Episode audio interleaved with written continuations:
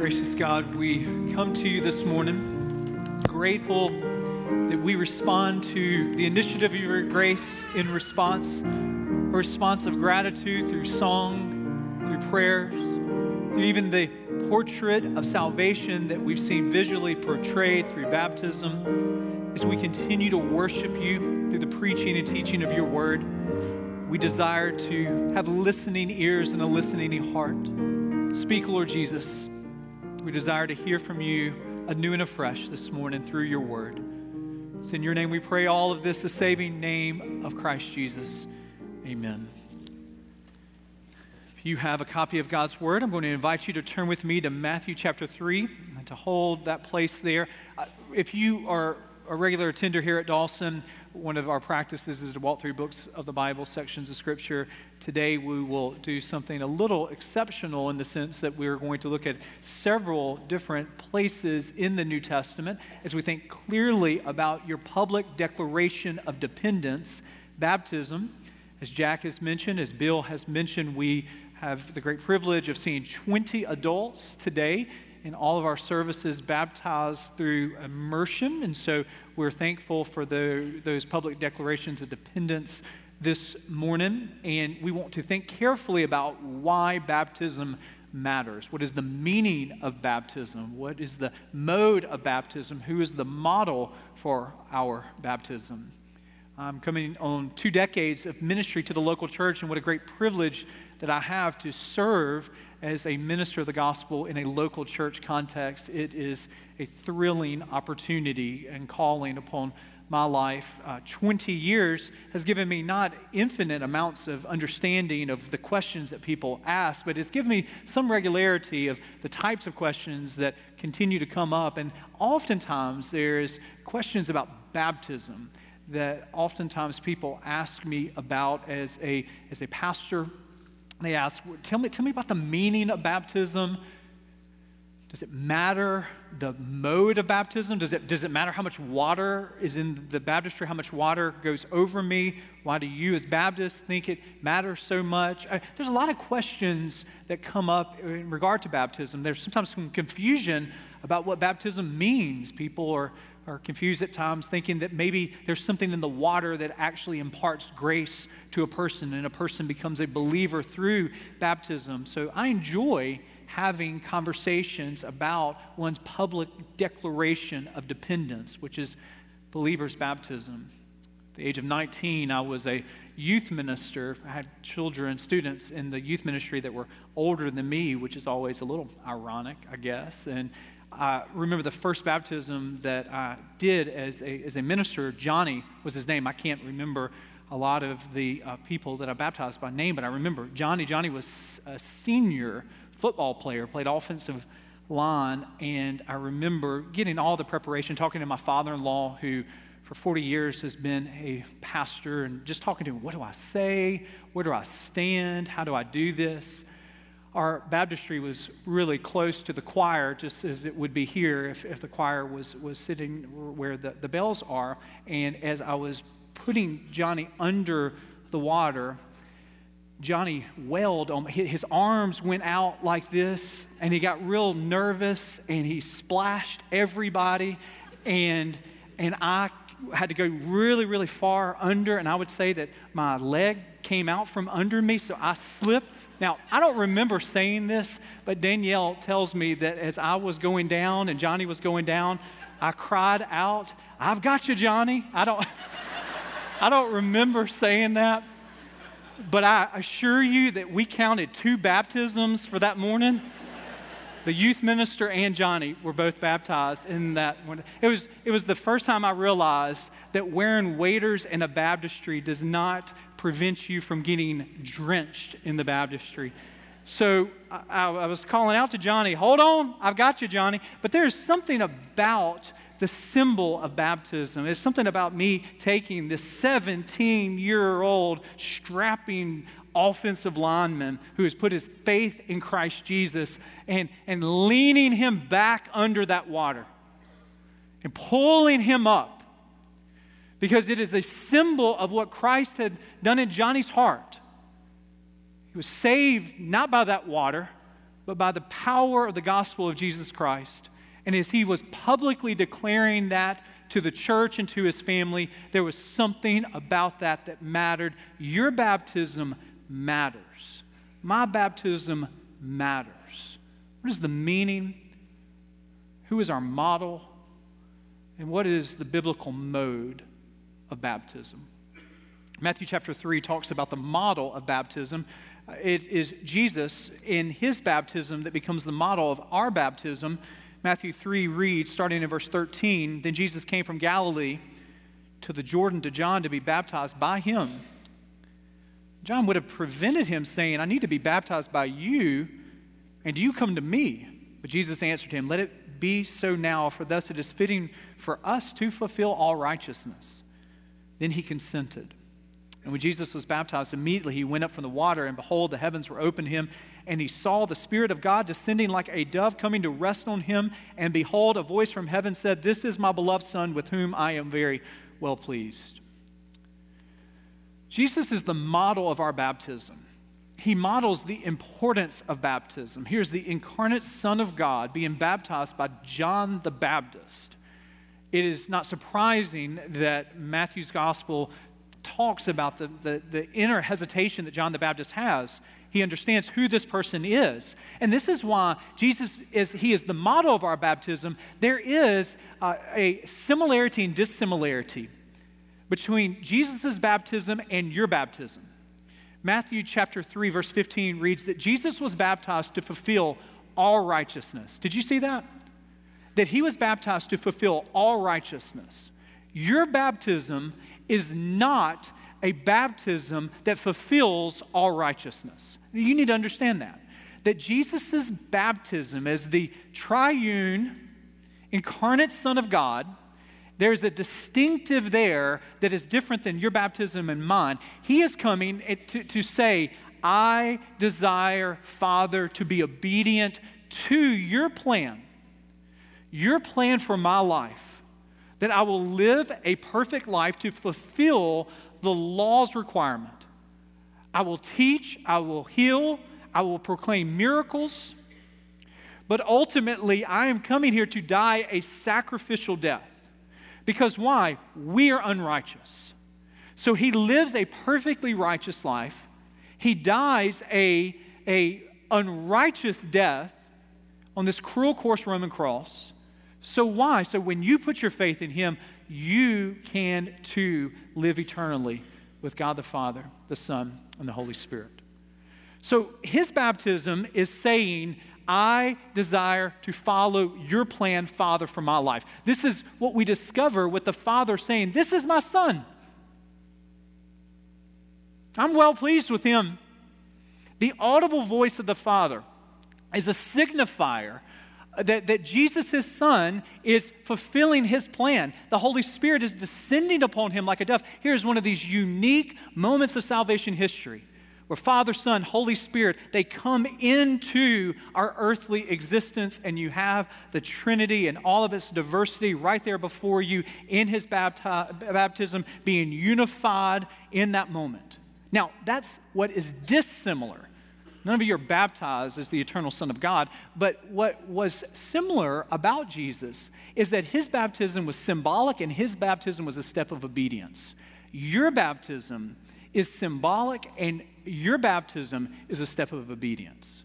Jesus' baptism is foreshadowing as he goes under the water and as he's raised by John the Baptist. So he will go under the water of death to be raised to walk not only in his resurrection, but in his ascension at the right hand throne of the Father through God the Father's saving work upon his life. When you're baptized, you are representing something symbolically. You are being pointed through your baptism to his death, burial, and resurrection. You're pointing to the water symbolizing the blood of Christ that washes over your sins and the power of the gospel to save you from the grave to save you from sin. So, Jesus' baptism, it was symbolic. Yours is too. Jesus' baptism is a step of obedience. Your baptism is a step of obedience. What do I mean by that? Well, he, he's coming to fulfill all righteousness.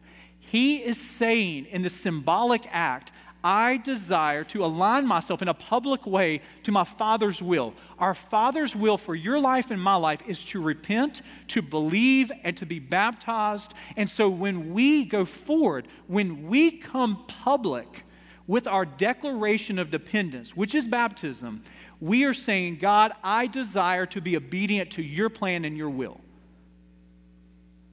The model of our baptism is Jesus' baptism. But let, us think, secondly, this morning about the meaning of your baptism. And there are two points that I want us to think clearly about in regard to the meaning of your baptism, the meaning of my baptism, the meaning of baptism in Scripture. And the first is, is that your baptism proclaims your commitment to Christ. Notice what Paul says in Romans chapter 6. You can turn in your copy of God's Word, you can see it on the screen, verses 3 through 4. The meaning of our baptism is that it proclaims our commitment to Christ. Paul would say, Do you not know that all of us who were, have been baptized into Christ Jesus were baptized into his death? We were buried, therefore, with him by baptism into death, in order that just as Christ was raised from the dead by the glory of the Father, we too might walk in the newness of life. Notice the symbolic import. This is what Paul is saying that we're symbolically portraying to our family, to our friends, to our church family, what Christ has already done in our heart. So, baptism doesn't save a person, it declares that a person is saved. The baptismal waters don't magically cleanse you from your sins. You're baptized because the blood of Jesus Christ has already saved you from your sins. I think it's important. I say this to children, to teenagers, to adults. I did not, after the Texas A&M LSU game last night, come up here at midnight and pray a prayer to anoint that water that, w- that we uh, had people baptized in today. We don't have a supplier from Israel that gets us all of the water from Israel to baptize. That, that water is water that you would drink out of a faucet. That water is water that you would take a bath in or shower in. It is not the water that's magical, it is what it symbolizes the work of the Holy Spirit in your life to save you from your sins. This is what it symbolically portrays here. And symbols matter. There is power in symbols. This December, Danielle and I will celebrate 19 years of marriage. We're coming up on two decades of marriage. That meant that when I was 19 years old, I was proposing to Danielle. That meant that we were poor and very, very, very um, green. I mean, we, we, we have grown up together. And that's one of the unique joys of getting married when you're young. You, you grow up together. And God has given us that great privilege to be able to grow up in school and ministry and in life and all of those things. So, I could have, when I proposed to him when we got married as a junior in college, we could have said, you know something, we don't have the money to do this, so we, we do have some quarters. We're going to go to a restaurant and we're going to get one of these little plastic rings out of a vending machine and we're going to give that. But we didn't do that. We, we saved money together got these rings together. Why? Because when, when I gave her that ring, it was a public proclamation of the commitment that I made to her. If you have children in this room who are thinking about marriage and they come to me and they say, Hey, Pastor, we would love for you to marry us, but you know something? We've been thinking about the ring thing, and that makes us a little bit nervous. I'm not really sure that, that we want to publicly tell people that we're committed to one another. We want to keep that private while having a commitment that we don't show to people publicly. And what would you say? Well, you know something? If you're not willing to publicize your exclusive commitment to your spouse to be, then maybe there's something about these marital vows that we need to talk through even more. And so it is for the person who has privately professed Christ as Savior who says, You know something, I don't want to be baptized, we would want to say to you that you are publicly, through this symbol, showing people what Christ has done in your heart. There isn't a, a, a grouping in the Bible for anonymous Christians. There, there isn't a lane to travel for undercover believers of Jesus Christ. That a part of our faith is to publicly proclaim what He has inwardly done in our life. And that first step to do that is the step of baptism. So, your baptism proclaims your commitment to Christ, to your family, to the world. Not only that, your baptism proclaims your membership to His church. Notice what Paul says when he's writing to the church in Corinth, his first epistle to him. He says in the 12th chapter, verse 13, For in one spirit we were all baptized into one body, Jews or Greeks, slaves or free, and all were made to drink of what? One spirit. What Paul is saying here, he's saying not only are you publicly committing to Christ through your baptism, but you're publicly committing to the body of Christ. There's one spirit that draws us to one body. And that body is a body that is expressed through unity and diversity simultaneously. There's a unity of ages in this church. There's a unity of perspectives in this church. Uh, excuse me, there's a diversity of ages. There's diversity of expressions and backgrounds. But there's a unity in what? The one Spirit. Christ Jesus who unifies us. So when we're baptized, we're baptized into a faith community. I heard the story of a teenage girl who went public with her faith and was baptized in East Malaysia. And as she comes to her baptismal services, there are people in the church that begin to notice that she came in literally with her bags packed. That the tattered luggage that she carried with her into that service were all of her possessions. Somebody asked the pastor who did her baptismal uh, service, What's the deal with this young lady's luggage? Well, she told, as the pastor related to the people that were asking, that she went to her family and said, I have publicly given my heart to Christ and I'm going to be baptized. I would love for you to come. And in that moment, that family said, We will never have you be a part of our family if you go forward with this public declaration of baptism. So, in that moment, she's disowned by family, but in that moment of baptism, she is taken in by her family of faith. I think this is important, and oftentimes we don't think about it. But this last week, you were with, many of you, with your friends and your closest family members. And it was a wonderful time, wasn't it? I know sometimes the holidays can be a painful time, and I know sometimes the holidays can be a time where you grieve the people that aren't around your table. But often, even with that grief, there is the joy, there is the joy of being able to gather together with people that you love.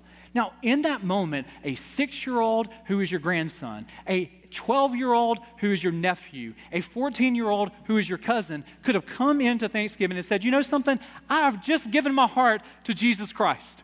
I've just accepted him by faith. Now, in that moment, you wouldn't, and I would, I would caution you not to do this in that moment, say, Great, we've got all the family together. I know somebody that's got a pool Actually, there's a pool right here. Let's go out in the chilly water and let's baptize them with all of the family watching. Why would you not do that? You've got the biological family there, but what's missing? It's your church family, isn't it? There's an exaltation of the biological family, and there is a, there is a reducing of the importance of the family of faith. Baptism is something that, that conjoins you in and connects you to a local body of Christ here. That's why these 20 that were baptized today, they were baptized in our services, not anonymously, not privately. They were baptized in our services here today so that the body of Christ could see their commitment to Him. Now, more than that, let's think about this. They're wonderful parachurch organizations. I love them. One of the first ways that I heard the gospel was through the Fellowship of Christian Athletes. But do you know what the Fellowship of Christian Athletes did? It, it met me where I was as an athlete, but it connected me ultimately to a local body of Christ. So after a ninth grade spring training football game, when I gave my heart to Christ, through the ministry of Fellowship of Christian Athletes, wonderful coaches that poured into me. One of the things that connected me wasn't FCA because you know something? Even a Hall of Fame player can only play on a team for decades at the most. What lasts? Will the body of Christ last? So when an athlete or a person in their work becomes a Christian, we don't just pull out the baptismal uh, and, and baptize them on the practice field. Why? Because we want to connect them to a church. Now, if that church is connecting them and they're doing that kind of baptism, well, that's great. But it's so vitally important that we connect baptism to that local body of Christ. So, the meaning of your baptism, the model of your baptism, and, and finally, I want us to think today about the mode of our baptism. What does this mean? The mode of our baptism. One of the questions that oftentimes I, I get asked, and maybe a question that you've thought about, is when should a person be baptized? And I think it's important for you to see you're at Dawson Memorial Baptist Church. That means that this denomination is formed over hundreds of years around an understanding of baptism that's taught in the Bible. So, so it is important. It is important. Now, we don't believe that baptism saves you, but it is important to understand that historically, the reason that there are Baptist churches is eh, looking at Scripture and saying, you know something, the when of baptism matters. So a person should be baptized after they put their faith in Christ Jesus. And historically, that was controversial when it was said. Actually, people lost their life by being baptized as adults. There was persecution. So, looking back upon this, I think it's important for us not to minimize. We need to be charitable and understand you know something? There's not going to be a Baptist section in heaven. There's not going to be a Presbyterian section in heaven. There's not going to be a Methodist section in heaven. But we do, this side of heaven, need to say with charity, humility, this we believe Scripture teaches in regard to the when and the how of baptism. Is that okay for me to say that? Not, not saying that to condemn anyone here who is coming from a different faith tradition. We don't want you in this moment to feel second rate. Again, what gets us to heaven is the saving work of the gospel of Jesus Christ. What we're having a difference is in interpretation is that first step of obedience, which is baptism. So, why do we have the order believe and then be baptized? Jesus, before he ascends, he talks to his disciples in Matthew chapter 28, and notice what he says in the Great Commission Go therefore and make disciples of all nations, baptizing them in the name of the Father, the Son, and the Holy Spirit. Notice that becoming a disciple precedes baptism in the order of the Great Commission. You go just a few books over to the book of Acts, chapter 2. You have Peter at Pentecost saying, Now, when they heard this, they were cut to the heart. Peter's preached this Pentecost message, and they said to Peter and the rest of the apostles, Acts chapter 2, verse 37, Brothers, what shall we do? And Peter said to them, Repent and be baptized. Every one of you in the name of Jesus Christ for the forgiveness of your sins, and you will receive the gift of the Holy Spirit. So, belief, repentance, faith, it precedes baptism. That's important because what do we believe Scripture teaches? That baptism is your public declaration of dependence. So if you're at a age of life where you can't understand what it means to be a follower of Christ, we would want to say, understand that. Place your faith in Him. Understand what it means to repent. Now, will a six year old fully understand repentance? Will a six year old fully understand belief in Christ? Can a six year old be a believer? Can an eight year old? Uh, this is a personal question, isn't it? I'm, I'm a parent of a six year old, I'm a parent of a 11 year old, I'm a parent of a 13 year old. So, as a parent, when someone comes to me and says, Hey, what's, what's the early age that a child can believe in Christ as their Savior? Do you know the Bible just doesn't teach us that? It just doesn't. We have all of these kinds of concepts, the age of accountability, but the Bible doesn't say. So, can a six year old become a Christian? Well, it depends on the six year old, doesn't it? even in the raising of my own children, I've understood how the Holy Spirit draws them he draws them individually. And for, for some at six, uh, they did not have a clear understanding of repentance, belief in the finished work of the gospel, and trust in Christ. There, there wasn't evidence of, of Christian fruit in their life. That's what's vitally important, regardless of the age. A six year old doesn't become a 26 year old when they place their faith in Christ. An eight year old doesn't get all that. There's a process of sanctification that will occur. What is so vitally important is that parents are connected to their children and they're the primary disciplers of their children and they're praying for their salvation. They're, they're looking for the fruit. They're also looking for the reasons I, as a pastor, oftentimes have children that want to become a Christian, and to be honest, there, there's some other motivations. When I was just started going to church, I misunderstood baptism. I thought to be baptized is what saved me. Well, guess what? People begin to teach. Well, no, no, no, no, David. That's not it. But if I was baptized in that moment, I would have misunderstood the importance of baptism. So, so some of you in this room maybe have had misunderstandings of baptism. Belief precedes baptism. Repentance and turning to your Savior precedes the symbolism of baptism. Now, we get to the how. So that's the, that's the order. Baptism comes after faith in Christ. Now, the order.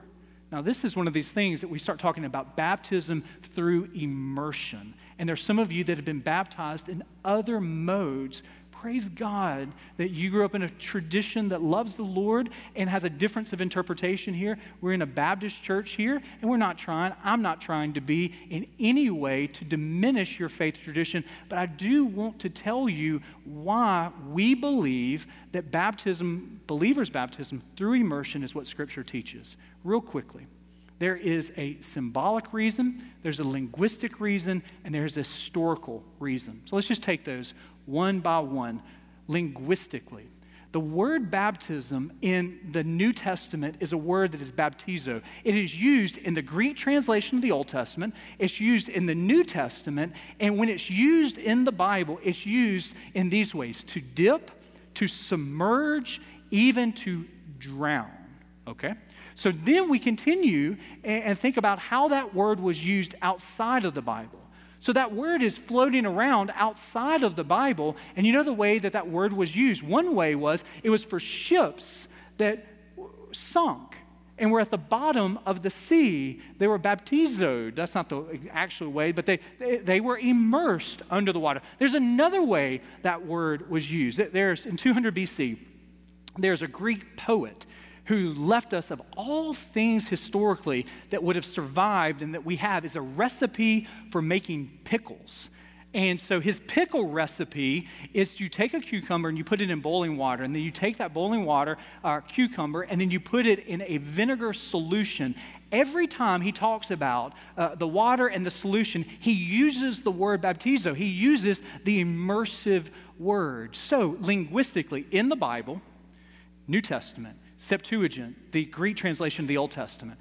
Outside in, in Greco Roman days, when the Greek language was being used, it was used in that way. So, linguistically. Secondly, symbolically. Your symbols matter, don't they? Symbols matter. So, when I baptize someone, I say, buried with Christ in baptism, raised to walk in newness of life. Do you know what I'm quoting? I'm quoting Paul's words in Romans chapter 6. So, our baptismal experience should reflect the symbol that we're pointing to. What better way to be buried with Christ than to be fully immersed, going backward with the water fully engulfing you, depending solely on one to pull you up, lest you fall backwards in that moment. So you are going all the way back in trust, being pulled up as a symbol of what Christ has done in your life, as He's washed every part of your past, present, and future sin away through the blood of Christ.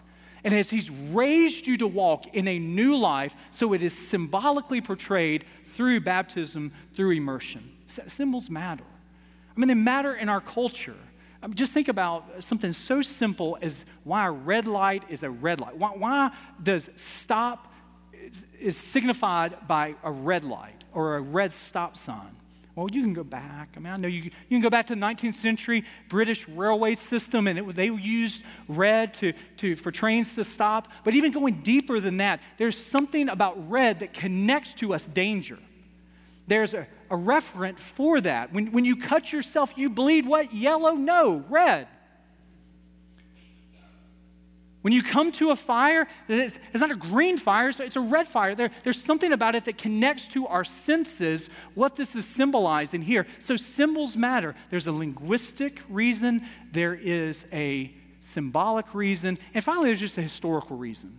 While we as Baptists believe that baptism, believers' baptism through immersion matters, is we, we believe the Bible teaches it. We believe that it's a powerful symbol for what it portrays. And then historically, th- this is what the early church did.